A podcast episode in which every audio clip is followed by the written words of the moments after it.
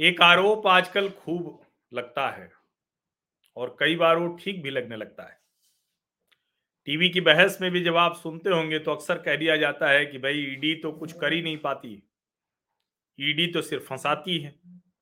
फिर यूपीए के शासनकाल में सर्वोच्च न्यायालय ने सीबीआई के बारे में एक टिप्पणी कर दी थी कि पिंजरे का तोता है, केक्ड पैरेट है।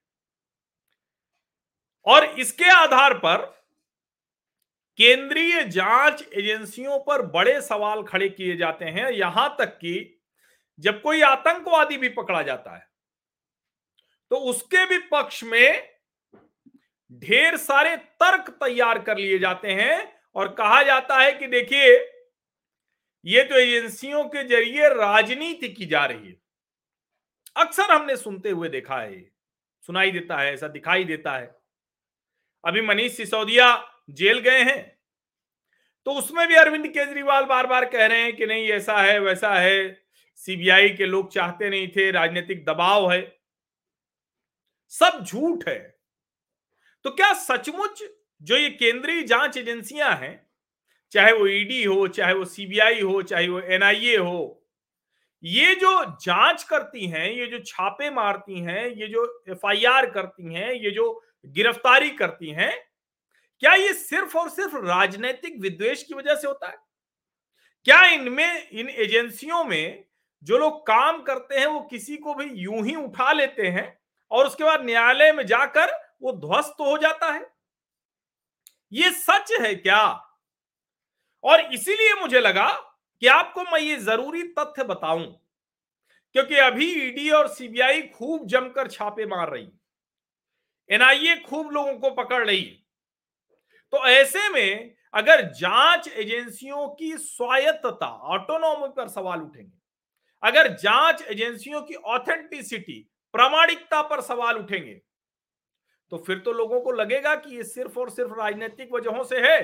तो जो आरोपी है, जो अगर वो अपराधी भी होगा, वो अगर दोषी भी होगा तो भी उसके प्रति एक जनता की सहानुभूति हो जाएगी। इसीलिए ज़रूरी है कि इसका राजनीतिक दुरुपयोग ना हो रहा हो। और वो साबित कैसे होगा? प्रमाणित कैसे होगा?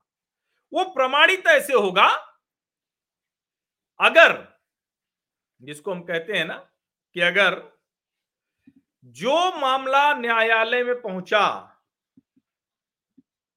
जो न्याय मामला न्यायालय में पहुँचा और न्यायालय में वो सच साबित हुआ। यानी जिसको, जिसके खिलाफ एफआईआर दर्ज किया, जिसकी गिरफ्तारी की, जिस पे चार्जशीट लगाई, वो दोषी करार हुआ। तो उसी के आधार पर तो तय होगा ना कि ये सिर्फ़ राजनीतिक विरोध की वजह से था, राजनीतिक जिसको कहते हैं कि एक बढ़त लेने की कोशिश थी, राजनीतिक लाभ लेने की कोशिश थी। लोग कहते हैं सीबीआई, ईडी की कार्रवाई, एनआईए की कार्रवाई करके चुनाव भी जीता जाता है। भारतीय जनता पार्टी पर आजकल ये खूब आरोप लग रहा है। अरविंद केजरीवाल कहा करते थे कि गुजरात चुनाव के समय इसीलिए गिरफ़्तार करना चाहती है, भारतीय जनता पार्टी करवा देना चाहती है एजेंसियों के ज़रिए कि गुजरात में हम बढ़ रहे हैं। उल्टा हो गया। अब जब नहीं हुई गिरफ्तारी उस वक्त तो कह रहे हैं, उस वक्त गिरफ्तारी क्यों नहीं किया? ये सवाल जवाब होते रहे। लेकिन अब जरा मैं आपको बताता हूँ कि इस देश में जो जाँच एजेंसियाँ हैं, वो कर क्या रही अगर हम ईडी की बात करें तो ईडी का कन्विक्शन रेट बहुत कम है। एक प्रतिशत से भी कम है। लेकिन सवाल यह है कि क्या इसके आधार पर हम कहेंगे कि ईडी जो है, वो कुछ कर ही नहीं रही है? क्या ईडी ने अभी तक जो कुछ भी किया है, वो सिर्फ़ और सिर्फ़ इसी आधार पर हम कहेंगे कि कोई उसमें सच नहीं है? वो सिर्फ़ और सिर्फ़ एक जिसको कहें कि पॉलिटिकल टूल के तौर पर काम हो रहा है। अब ये आप समझिए। अब ईडी की कार्रवाई पिछले कुछ समय में बहुत तेज़ी से बढ़ी है। कई गुना ज़्यादा, कई गुना ज़्यादा मामले दर्ज हुए हैं। कई गुना ज़्यादा संपत्तियाँ सीज हुई हैं। अब सवाल ये कि क्या इन सबको हम उसमें शामिल नहीं करेंगे। ज़ाहिर है कि अभी जिस तरह का माहौल है, उसमें हम ये शायद न माने। लेकिन जो पैसे पकड़े जाते हैं, जो रकम पकड़ी जाती है तो बहुत साफ़ साफ़ दिखती है। और ईडी की कार्रवाई एक ऐसी कार्रवाई होती है, जो किसी दूसरी एजेंसी के एफआईआर के बाद ही आते हैं। और अभी उन मामलों में कितनों में चार्जशीट फाइनल फ़ाइल हुई है, उसके आधार पर तय होगा। लेकिन कुछ दूसरी एजेंसियाँ हैं। उनमें एक और एजेंसी का नाम आता है, CBI, central bureau of investigation. आप जानते हैं, जब कहा जाता है कि सीबीआई सिर्फ़ और सिर्फ़ पूरी तरह से पॉलिटिकल टूल की तरह इस्तेमाल होती है, जिसको सुप्रीम कोर्ट ने भी केक्ड पैरेट कह दिया, उस सीबीआई का भी कन्विक्शन रेट 68 परसेंट के आसपास है। समझिए, लगभग 70 प्रतिशत। ये बहुत महत्वपूर्ण है।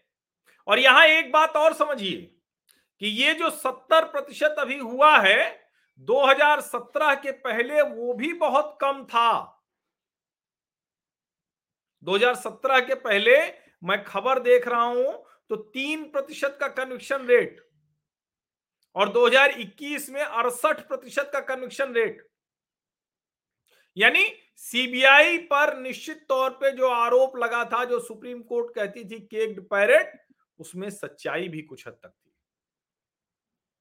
अभी एक लाख करोड़ से ज़्यादा संपत्तियाँ जब्त हुई हैं। सत्ताईस गुना ईडी ने मामले दर्ज किए हैं, संपत्तियाँ जब्त की हैं। एक लाख करोड़ से ज़्यादा। आपको हर राज्य में ध्यान में आ रहा होगा झारखंड की पूजा सिंघल हो या आ, बंगाल के मंत्री की वो नजदीकी जिसके घर से गड्डियाँ गड्डियाँ फेंकी पड़ी हुई थी या आपको याद हो इत्र कारोबारी वो उत्तर प्रदेश वाला या देश के किसी भी हिस्से में? आपको ऐसे मामले याद आ जाएँगे। सत्ताईस गुना ज़्यादा संपत्तियाँ। और इसीलिए मैं कह रहा हूँ कि अभी ईडी का जो कन्विक्शन रेट है, उसको देखने के लिए थोड़ा और समय लगेगा। क्योंकि अभी वो मामले धीरे धीरे अंत की तरफ़ बढ़ रहे हैं। लेकिन हाल के दिनों में आपने लगातार कुछ मामले सुने होंगे। अलग अलग जो धमाके हुए थे संकट मोचन जो धमाके हुए ट्रेन में, उन सब के दोषियों को सजा दी जा रही। दोष सिद्ध हो रहा है। और वो एजेंसी है national investigation investigation agency, NIA. आप जानते हैं एनआईए का कन्विक्शन रेट कितना है? 94 परसेंट एनआईए का कन्विक्शन रेट है। ये पहले थोड़ा कम था, अभी लगातार जो एक के बाद एक दोष सिद्ध हो रहे हैं। अभी तो आपने देखा ना, वो आतिफ मुजफ्फर, मोहम्मद दानिश, आसिफ इकबाल, मोहम्मद आतिफ आतिफ इराकी उर्फ़ आतिफ इराकी, मोहम्मद फैजल, मोहम्मद अजहर, गौस मोहम्मद खान, ये सब कानपुर नगर के सब पकड़े गए।